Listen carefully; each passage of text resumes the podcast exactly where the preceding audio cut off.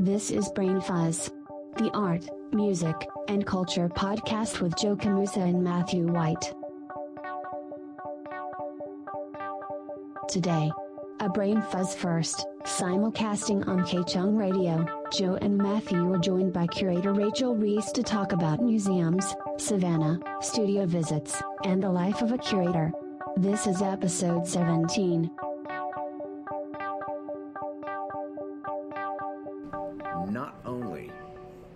Deep dive in Savannah, Georgia, we're simulcasting on KCHUNG Radio. More about that in a minute. I'm Matthew White. This is Joe Camoosa. Hi. And whether you are listening live on KCHUNG right now or sometime in the future, you can learn more about us at brainfuzzpodcast.com or be part of the dialogue with hashtag brainfuzzpodcast. We're in conversation with Rachel Reese, Associate Curator of Modern and Contemporary Art at Telfair Museums. Rachel, I'm glad we could do this. Thanks for sitting down with us. I'm so glad you guys came to Savannah. Welcome. Thanks for having me on the show. Now, when we were first talking about getting together some time ago, you brought up the KCHUNG project. Tell us about it, how it came together, how it came together here at Telfair. Sure. Well, we are now in our last week uh, of the KCHUNG Radio residency here with Telfair Museums.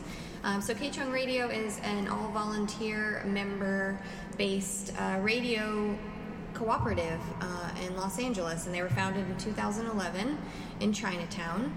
Um, and over the past six years, they have grown into an organization that has over 200 members. Um, and they have about that many radio programs every month on KCHUNG. Um, you can get involved as much or as little as you like or have time for, um, and you can propose a show. And the great thing about it is that it is hyper community radio. Um, they don't censor or vet anything, so all opinions, voices, interests, perspectives are welcome. Um, and so that way it becomes a really democratic um, platform for sharing your voice with other people. Yeah, we just I, we actually walked through. We had about an hour or so to walk through, see some of the work here, and you you're just doing a great great job. Thank you. Yeah, enjoyed it. Right now on view, Nick Cave. How long is Nick Cave's work going to be here? Nick Cave is on view through April 23rd, so just a few more weeks. Um, how, What was your favorite work in the show? uh, I took pictures of. Actually, stunning when you walk in. Mm-hmm. That's absolutely stunning. That display. Yeah, so that seven part sound suit called Speak Louder, right, is what really first kind of hits you when you walk into the gallery space. I think we did that on purpose, but um, yeah, that's a really great, um, uh, you know, tableau that you kind of um, hit with when you go through the door. Loved it. Loved it. So you've got uh, you've got KCHUNG going right now. You've got Nick Cave. What's what's coming up next? I'm just curious. Um, after uh, Nick Cave, we're opening a William Wegman exhibition in that gallery space. So William Wegman, um, known for his beloved uh, Weimaraners that he's collaborated with um, since 1970. Um, but the exhibition is called Improved Photographs, and um, what I'm kind of doing with that show is um, creating a connection between the many different types of work that he's made over the past almost 50 years. So uh, started with early conceptual videos in black and white, so we'll have some of those on view. Um, some of his early um, altered photographs um, when he was taking his own images and painting and drawing back on top of them.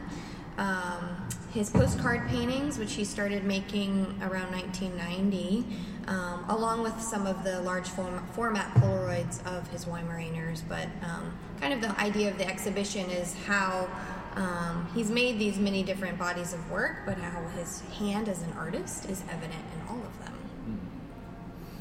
Joe, you had some specific questions about the curator brain. Yeah, I just was really uh, interested to hear about the progression and just in terms of, you know, like, so undergrad painting, Mm-hmm. correct? Graduate, MFA and sculpture. Yes. Um, kind of, uh, you know, there's been different takes. Uh, we've spoken with people that are, you know, that have pursued curating from the get go, and then those have just kind of um, fallen into it. Well, yeah, I, I thought I was going to be an artist and that I wanted to be an artist, and so I s- pursued studio art, um, painting at University of Georgia, and then um, moved to New York after undergrad and went to school at City College in New York City and studied sculpture. Um, but I think when I was in grad school, I became most interested in leading the critiques and talking to my fellow um, studio mates about what they were working on and how to frame their work. Um, and I started putting together uh, exhibitions uh, in the gallery space of the school. Um, so I think I became much more interested in the dialogue that we can have about art making as a form of communication, maybe. And um, so as soon as I graduated, um, I never really made any artwork. I, I maybe made a few things. I was in one exhibition the year after I graduated, but um, I started a publication of artist writings Yeah. And um, kind of pursued that path and at the same time uh, started a project space so um, i think very quickly i went down the other the other path of curating but i'm not an academic curator so i always like to think of myself as um, being able to empathize with the artist position Right. and um, and to frame that into an interesting conversation Was the writing always there for you, or is that something? Yeah, I've always enjoyed writing. Okay. Um, I remember in high school, one of my English teachers wanted me to, to be a literature major and wanted me to write. Um, and I always enjoyed writing um, uh, in college and in grad school. So I think it was, you know, it took me 10 years of my professional career to find a position where I was able to put piece it all together, really. Um, you know, from working with artists, uh, writing about art and publishing Right. um, you know, the education component, Mm-hmm. right? Public speaking, um, fundraising. I was in, I worked in commercial galleries and did sales for many years, and on the financial side of uh, the art market. Um, so, So you, I mean, yeah, completely Yeah. well rounded. It doesn't get It's amazing. that. That piece is so interesting to me because that life. Did you? Was there a moment where you that was not for you? You just decided I'm moving on. like working in a commercial gallery. Yeah. Yeah, I was never really a great salesman. Okay. in the sense of, you know, it's really an unregulated market. Right. uh, the art world, and it's a, a playground for the rich. And so um, I did not grow up and have that background, and so Sure. and I think a lot of times, you know, working in the arts, uh, you get a lot of people who, for lack of a better phrasing, they Uh-oh. they grew up entitled, right? And so it's. No, you're right. Yeah. It's very true. Yeah. You know, like you have to have access to those things to um, to be able to even enter the playing field sometimes. Art ain't cheap, folks. So, um, but It's yeah, not. It's not. I um, so needed you know doing sales was not necessarily my thing, but doing um, the finances I thought was really interesting. So I was the financial director at Deitch Projects for Right. two years. His last two years as a gallerist in New York. So. Um, What an education! Talk about like that's like a, a PhD, you It know, is. Doctorate, and Yeah. um, and that's probably the most important component, you know, no matter what level you are on the food chain in terms of the Definitely. financials to be able to continue. Um, wow. So, on the creative side, did you did you just turn that bit off? Do you still you have the urge to create? You No. you don't No. really. Yeah. But you're creating in terms of your Yeah. writing and the pieces that you're. It's almost like the, the tools have changed. Right. Yeah, instead of absolutely. making a sculpture, you're actually putting you Right. know, exhibitions together, which is a just a, even more to think about. Right. Um, We but were- yeah, I was wondering that, like you know, on the weekends, like when you want to relax, do you like, oh, I think I'll spend the weekend in the studio? I mean, No, I would definitely think, right? not. I would that went away really quickly. I think I was always interested in the arts, and I felt like it was the correct path for me going into studio art. But I always felt like I had this major burden of I didn't know what to make. And I think when I think back on it, I was most drawn to art as an intellectual pursuit okay. um, for uh, thinking about why why do humans make objects like art objects in the world, right? And how do they how are they useful tools for connecting to the times in which we live? I've never missed making making anything. I still I, I haven't uh, you know, done my publication in a while, but I, I do miss that. But I have not, I don't have any interest Plans in for that? making an art object at all. Future plans for publication? Not really, you I mean, know. probably a time. Yeah, we've always talked about doing a like an anthology, but I don't. It's not really a priority. I think it had its moment in time, and um, we've moved on from it. Because the other But I love publishing, and Yeah. um, you know, I think doing more of a catalog program here at the museum is of interest to me, and small run artist books or photo books. Um, those would definitely be of interest to me.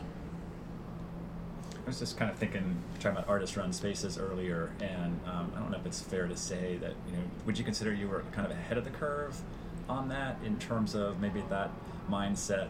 Uh, you know, if you don't have access to say galleries or what have you, that you say, fine, we'll, we'll build our own space. Because now it just seems like it, artist-run spaces are exploding. Yeah. You know, in Atlanta, I don't know how is it. How is it here in Savannah? There aren't really many operating in Savannah right now. I think in the, from what people have told me, in the um, late 90s, I think there was a slew of them here uh, when SCAD was more formative. But um, right now, there aren't really there many spaces. There's a few um, homes that do projects where um, kind of house shows. Um, but it's not really part of the culture here in Savannah. Okay. And I think it kind of has to be part of the city's culture. I think Atlanta just kind of picked up on it in the past few years because even when I wasn't living in Atlanta, there weren't really any, which, you know, kind of baffled me, you know? This whole, uh, you know, if you're aggravated that there aren't spaces to show your work, then I just always assumed as artists you would make it happen, even if it was in someone's Absolutely. living room. Yeah, you have to. So obviously, it's always been a part of the culture in New York because real estate is always part of the conversation in New York. Um, but we were fortunate to get um, kind of this hybrid studio space, and it just kind of fell into our lap at the right time and place. And um, yeah, I think it was a certain moment in time that when we were living in New York and in Philadelphia um, that we were kind of lucky. So we were talking earlier about we had lunch, we had some pho before the. Uh, Flying Monk Noodle Bar sponsoring great, this edition of Brain Fuzz. and um, we were talking about the unique relationship here. Um, you, it's you know it's a tourist town. You've got the cruise ship thing going, and yet SCAD is right here. The students, you, you- as you're walking along the streets, they're they're all in and out. I was in a coffee shop earlier today, and I saw a brilliant illustrator just working at the bar you know, having coffee, headphones on, and it's an interesting mix to have the tourists, the the um, the creative element, just part of the lifeblood, just walking around the streets. You see it, Yeah, it kind of gives Savannah this cosmopolitan feel, yeah, like a more international feel, even than a, different from Atlanta. But um, you know, thinking about our museum here, our audiences, um, what I learned because I've been here a year and a half now, so I'm still kind of um, getting myself up to speed. Is that 80% of our audience here is are one-time tourists really, who come through the doors Yeah. once. yeah, Um, yeah, but they're curious. I mean, people coming to Savannah are looking for these types of uh, cultural experiences. Mm-hmm. Sure. Um, so we're busy all year long. Um, So the Jepson here is just a beautiful space. You were saying earlier to work in this space to have this light. It's it just must be a fantastic place to work. But the Jepson is one of let's see three pieces under the Telfair Museum's umbrella. so the Jepson Center is the um, uh, 11 year edition. So it was built in um, 2006, uh, well, opened to the public in 2006 and built by Moshe Safdie, um, infamous uh, Israeli American architect. And uh, we have two other buildings. We have the Telfair Academy, which was um, Mary Telfair's home um, and the oldest public art museum in the South. And um, was originally called the Telfair Academy of Arts and Sciences. So that's just across Telfair Square, um, and that houses um, our, uh, let's say, late 19th, early 20th century American painting collection. Um, our, we have a lot of um, plaster casts. Um, a lot of the collection that came through our museum's first director, Carl Brandt. Um, things that he collected on his travels to Europe. And and then a few squares down, we have the Owens Thomas House, which is a historic house museum um, that uh, is very busy with interpretive tours. Um, you know, we talk about the decorative arts in the American South there. Um, we have an urban slave quarters at the back of that property, and we're working on a really big reinterpretation project, which is really exciting, um, and thinking about uh, the ways that we tell stories over there and incorporate um, many narratives rather than continue to tell the same narrative Mhm. uh, or the same perspective. So um, we have um, a pretty big staff over there. They're busy all day long. The photographs in the exhibition Yeah. upstairs were fantastic of that space. I space. loved that. Yeah, loved it. Need to get over there. And the um, oh, I'm, all right. We should talk about the South issue. Okay. You want to? We can't get bleeped here. Let's do it. Let's do Um, so. I'm really loud in the atrium. a right complaint. I can hear a complaint, a complaint we've had in the past. We've discussed much of it has been cut and will appear on the Brain Fuzz uh, box set. Much of it has been, Yeah. much of it has been cut from um, from our episodes. But you know, we've talked about the struggle of. There's always this new South show, or there's this. Um, Oh, a spate of exhibitions about the Mm-hmm. South. people come in from other What's places. the one at the, the Nasher, or maybe it moved from the Nasher. Yeah. Yeah. Southern accent. So I understand. I understand the need to explore art uh, from a regional standpoint. I understand the reason to do that, but Joe, help me out here. You always say, Well, and I've said this so many times.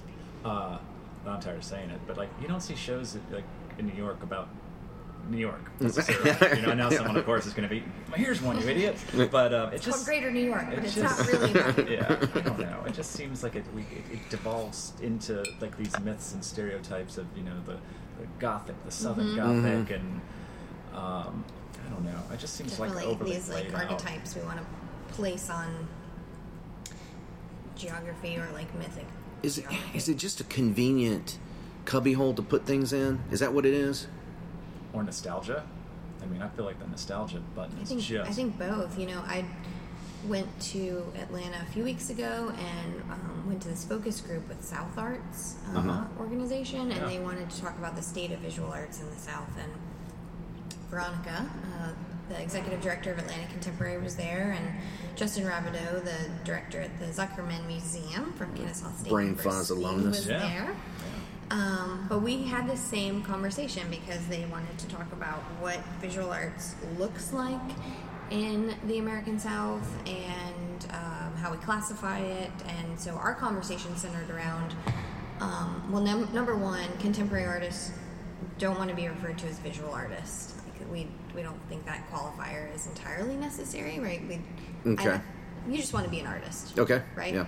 um, contemporary artists are working across many different uh, mediums and cross pollinating ideas and outputs and all of those things, Right. right? So I feel like that uh, term is kind of outdated, right? Just how schools are starting to rethink their degree programs, right? From saying an MFA in sculpture, Right. these Just an MFA, Disciplinary. and- right? Mm-hmm. Um, so we had that conversation, and then we talked about yeah, does art in the American South look a particular way, or is it just a, an idea that we have uh, continued to frame around uh, art making in, in a region? Um, but I think it looks like anything and everything. You know, I think there are some artists that are definitely thinking about some sort of mythic idea of the South or connected to history. Um, but I also think there's artists coming out of school that are making work connected to artists in New York or or we're connected to an artist in the middle of the country. You know, maybe an artist working in Savannah is more closely tied to an artist in Lincoln, Nebraska. You know. Um, so maybe it's maybe it's not regional. Maybe it's this idea of um, anywhere America.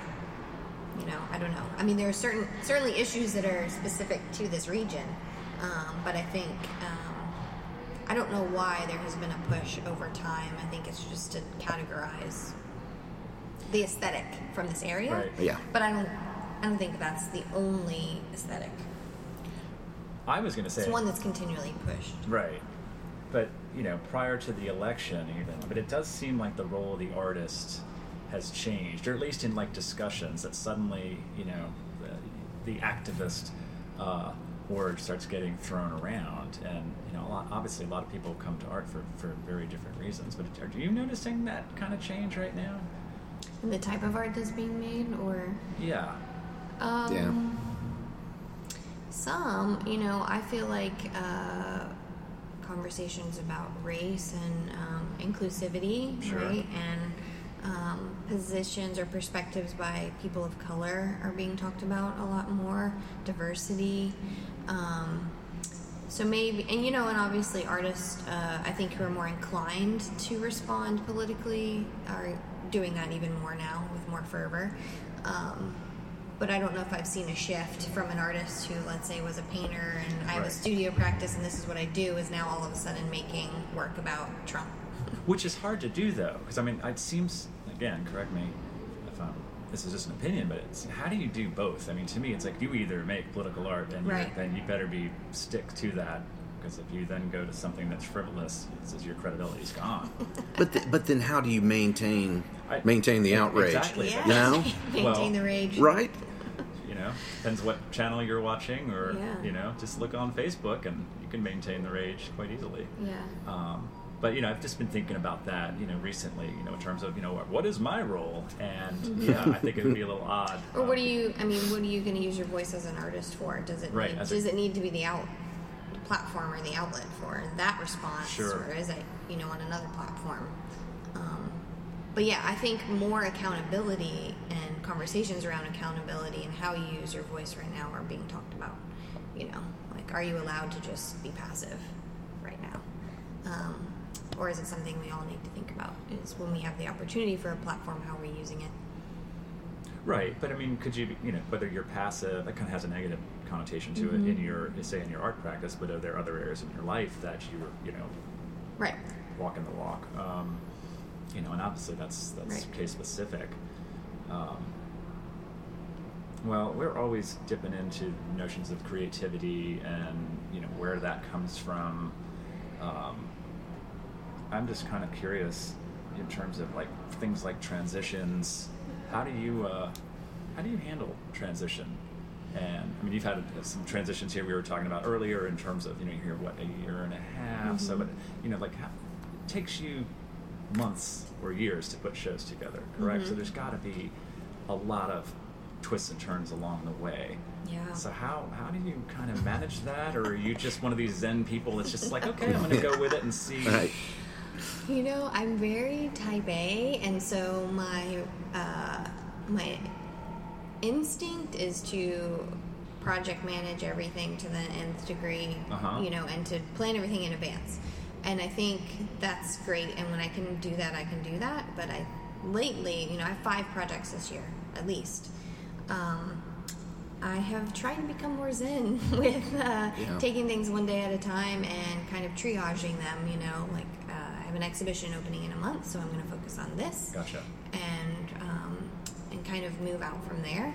But um, it's difficult. It's kind of um, there are moments when I'm in my office and I'm trying to really focus on one task at hand because you know, like today in the past few days, just really been trying to write because um, I have to switch my brain and not think about anything else. Um, and then there are days when um, all over the place because I'm trying to um, do 10 different things and I realize that I'm going to be all over the place um, in project management land. Um, so it's hard. Or sometimes I realize I have to take my writing home with Oh, me okay, I was going to ask you. Yeah. and do that at night because um, I will not um, be free of distractions while I'm here. Um, so it's hard. I think it's it's multitasking all the time. Right, and then yet in the you know creative realm to be able to supposedly you know be able to switch to turn that on Mm-hmm. uh, or to find inspiration. I mean, I always think like that's my job is to try to find some kind of spark, and but otherwise you still have to work. You can't just if you're waiting around for inspiration, forget it. Mm-hmm. Yeah. Um, yeah, but I, I think about that like sometimes if I have to write something, I either need to hit that first, uh, or even even talking. Like a couple times we've talked to some folks. If I try to do that after a studio day, I'm just a, more of a blathering idiot than I normally am, and, or I just can't focus. And I'm just it just amazes me how um, you know. I mean, everybody has to multitask, but uh, that's interesting. Yeah. It's like you have like five projects going. I'm trying to imagine that. Yeah, and kind of switch your mindset between them, you know? And what are you going to do in big chunks and what, I, what can I do in small little snippets, you know? But um, I think that's uh, the nature, maybe, of how, um, you know, I also think about how the role of the curator has changed. I haven't been a professional curator for Mhm. a long time, really, but uh, in the span of my professional career. But um, you know, thinking about how it was a very academic position, and Right. at some museums, it's still there's still room for it to be a very academic position where you can re- research and write. Um, but now, you know, it's uh, part fundraising, part uh, Rockstar. part public education Yeah. and lectures and tours and writing um, and uh, just project managing. Um, so, yeah, it's a very fragmented. Role. Does it bother you how often that word gets bandied about? I mean, everything now is a curated experience, and are you Yeah, kind of just like, uh, uh no, no, it's not. I mean, I think it's silly, but I don't have any um, particular like. I mean, I don't have any beef with it. I think it's silly, but I'm not like on some kind of She is- mission. she's to, very like, zen. yeah. yeah. like, kill them. She's like, oh, it's all right. So people outside of the art bubble, they don't always, they don't understand the role of a curator, and they don't, and there- there's really no connection between the dots of okay, how is this stuff on the wall? Right. How did it get here? Why am I looking at it? Why is it important? Um, My parents included. they have no idea what I do. really? they kind of understand. Yeah. Um, but it took my mom coming here and like walking her around and yeah, saying from everything. So the labels you see on the wall, um, to the artwork, you know, on the wall, to yeah, the way that you're walking through the show. This is my job. You said project management earlier. How much of it is discovery and of new work, of new artists, and project management? I mean, how does it break down, you think? Are you able to do as much as you would like to do in the discovery realm? Definitely not. Yeah. I don't know that you Is could that kind ever. of on your own time? Is that like your yeah, continuing I mean, development? um, you know, I'm able to get out to art fairs. Art fra- fairs are both great and frustrating, you know, because you can see so much work in a few days and um, totally overwhelm your senses. Um, but it's also just makes you realize how lathered up with the one percent our field is. Yeah. Uh, you know, especially going to things like Miami Basel. right. A lot of shiny, big A and lot of- shiny. A lot of big and yeah. shiny. But, um, you know, I would say if I could travel more and look uh, and be doing studio visits with artists more in general, whether that's in Savannah or everywhere, um, I would definitely love for that to be a bigger percentage of my job. But, um, and it kind of comes and goes in cycles. Sure. I think you know, like right now, I have two exhibitions opening in May, so I'm very much in the um, cycle of completing, getting those to the finish line. Um, and then this summer it might be a little more quiet, and then maybe I can do some studio visits again and get back on a schedule of doing that.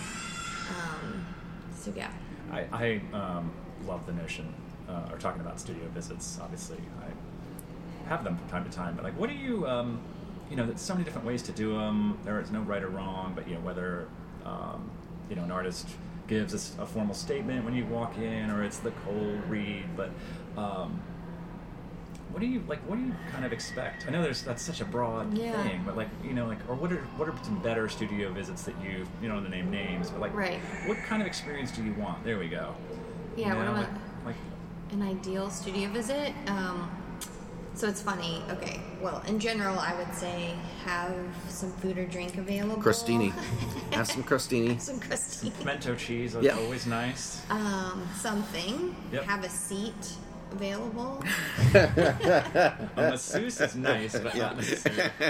just a seat available, you Yeah. know, like if I want to sit down for 30 seconds, you know, just the option to Right, sit. that's You know, last summer, so I broke my ankle really bad. I have nine screws in my ankle What? I did not know about this. playing roller derby. Ah. so, yeah. So I broke my ankle really bad, and I was doing studio visits with an air cast and crutches, and sometimes there would be no place for me to sit down or no water, you know, and I was sweating. So, at a very basic level, I think just being a gracious, just being a host and being aware that somebody else is coming in your space, that you don't know how their morning or their afternoon Right. has gone. They might Yeah. be really thirsty. um, or they might just need a place to sit down for a second. Um, and then, other than that, I would say, uh, as the artist, don't have any expectations of how it's going to go, Definitely. right? Um, in terms of looking for immediate feedback on something. Um, it's always great to look at something in person if someone is coming out to your studio. I know a lot of, you know, unless this is a video artist and I know we're going to be looking at stuff on their laptop, but I find it difficult when I've made a point to come out to the studio and they'll say, oh, well, that's wrapped up and in storage or Oh, um, yeah. I don't have I don't have anything new right now, so let's look at stuff on my computer, um, which we could have done anywhere, right? Um, so finding that balance of being able to, you know, the act of looking, being able to see some of your work in person, um, is important when someone's blocking off time. Yeah, Uh, but I don't know, just being being open and and letting the conversation kind of take its own direction, right? And sometimes they're short and sometimes they're long, but um, I never go into a studio visit with um, the idea that there's going to be some sort of um, contractual arrangement. Right. You know, um, I never know how they're going to go. Uh, I really just want to meet the person. You know, if I haven't done a studio Right. visit with them, it's an opportunity to meet someone face to face and um, and hear them talk about their work, which is always exciting, and see where they're making their work. You mm-hmm. know. It's interesting because it can be such a like a Hollywood production. You know, some people want to see the studio, which again I think is a, maybe a myth or in their minds of, you know, the raw space where you're doing. And other people are like, you know, maybe it's too chaotic or they Right, can't or some see- artists want to clean it up so it right. looks like a so gallery. it's, it's like you can't win, whichever. Yeah. Yeah, you know, that's I've right. tried it. I've seen it all. You know, Yeah. like I've walked over some crazy stuff on the floor I bet. to you know people cleaning up and making it look like a gallery. Um, I think that says more too about uh, the type of studio practice and who that person is, and I don't know. I'm interested in it all. Um, I did, but what I was going to say, I went to this curators conference last August, I believe, and um, we compiled a list of studio visit do's and don'ts from that. I Did yeah, you? I did see that. You see that, and I think it was shared around online. So I'll have to. You should share the link again. Okay. Um, because We it was do it. about 20 curators It was a that good list, yeah. chimed Yeah. in. Um, And food and drink was number one, Yeah. which to me is an obvious, you know, thing. I'm amazed how many times I have it and people don't touch it, and I'm right. like, all right, but it's there. yeah. But it's there. Yeah. I like bringing something to a studio. You know, if you're visiting a studio, an artist Like studio. a ham, maybe, or Honey baked ham. Yeah, yeah, yeah. Just whip this up. A Carvel, a Carvel ice cream honey baked cake. ham. yeah, it's nice. It shows you care. Fudgie the whale. Oh, Um, but so, what about a kitchen kitchen table artist? How do you feel about those visits versus, and how does that? They're just as fine. Are Yeah. You know, talking sometimes we can. post studio. I'm ta- I'm going post studio. Felix Gonzalez Torres. Mm-hmm. Yeah, all right. Yeah, sometimes we'll I'll say like let's do a laptop visit and we'll meet at a coffee shop or I'll meet you wherever, but um, or we'll meet here in the cafe at the Jepson. Talk to me about what you're making right now. And what about the Skype studio visits? How do you feel about those? I don't like looking at myself on Skype. I find that most distracting is like seeing myself tiny in the corner, Yeah. and I try not to focus on that. But um, And hearing yourself. and hearing yourself or if you're getting feedback.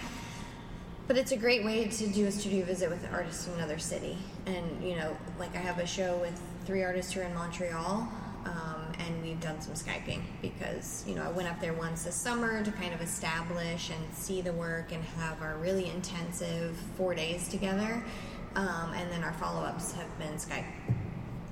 Okay. Yeah. Yeah. But did, to your earlier point, the um, there is this expectation. I, I, as a curator, you're not gonna enter with that, but for so many people, again, outside of the art bubble, they're expecting that mythical kind of place that you're talking about, like the sacred space Right. where the magic the happens. stage, yeah. And and and the reality is today, that's happening everywhere. It's not. It's not in.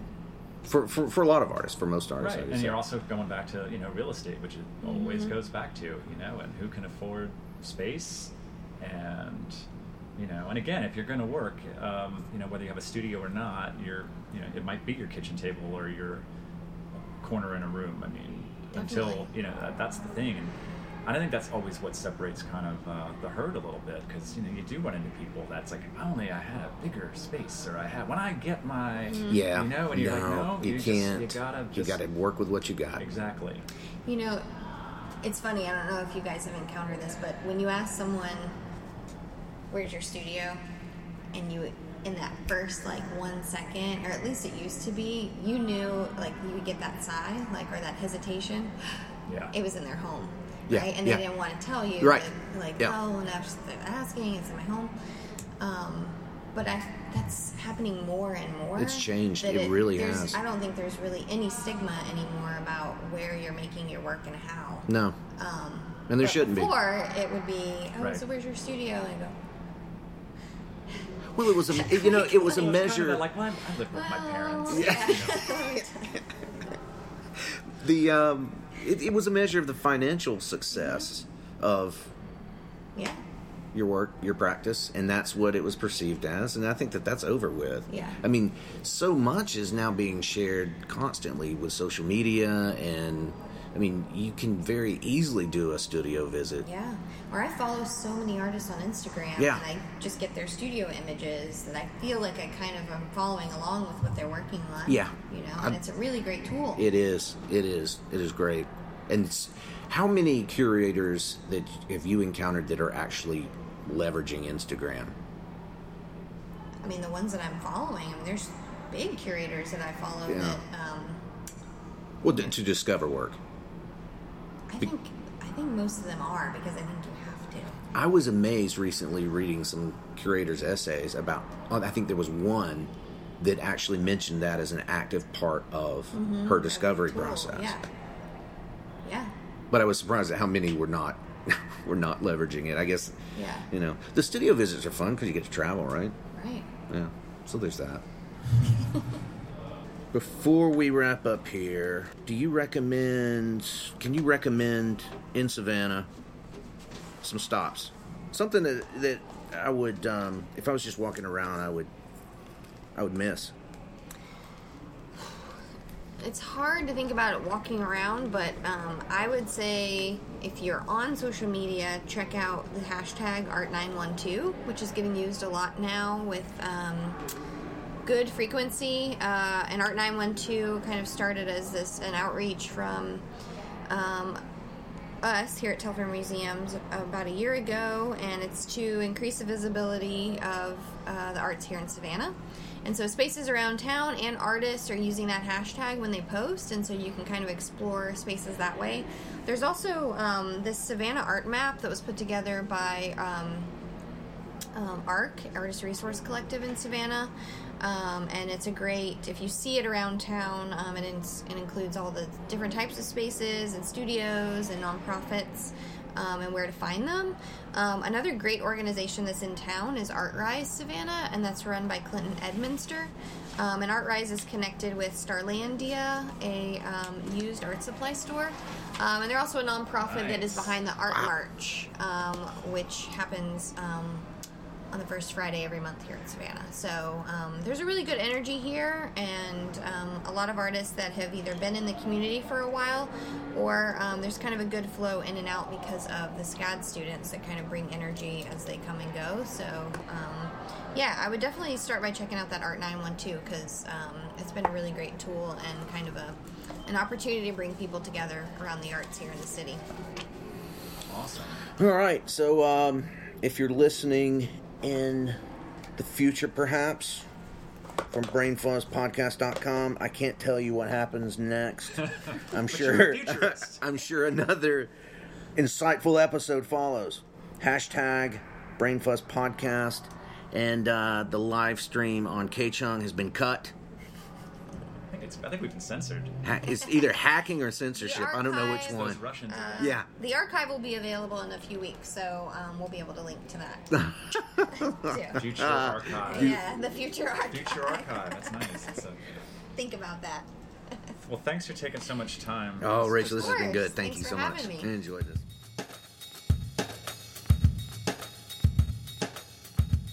Connect with Joe and Matthew and find out more about this and other episodes at brainfuzzpodcast.com. On social media, share your thoughts and comments with hashtag brainfuzzpodcast. Now go and maintain the rage.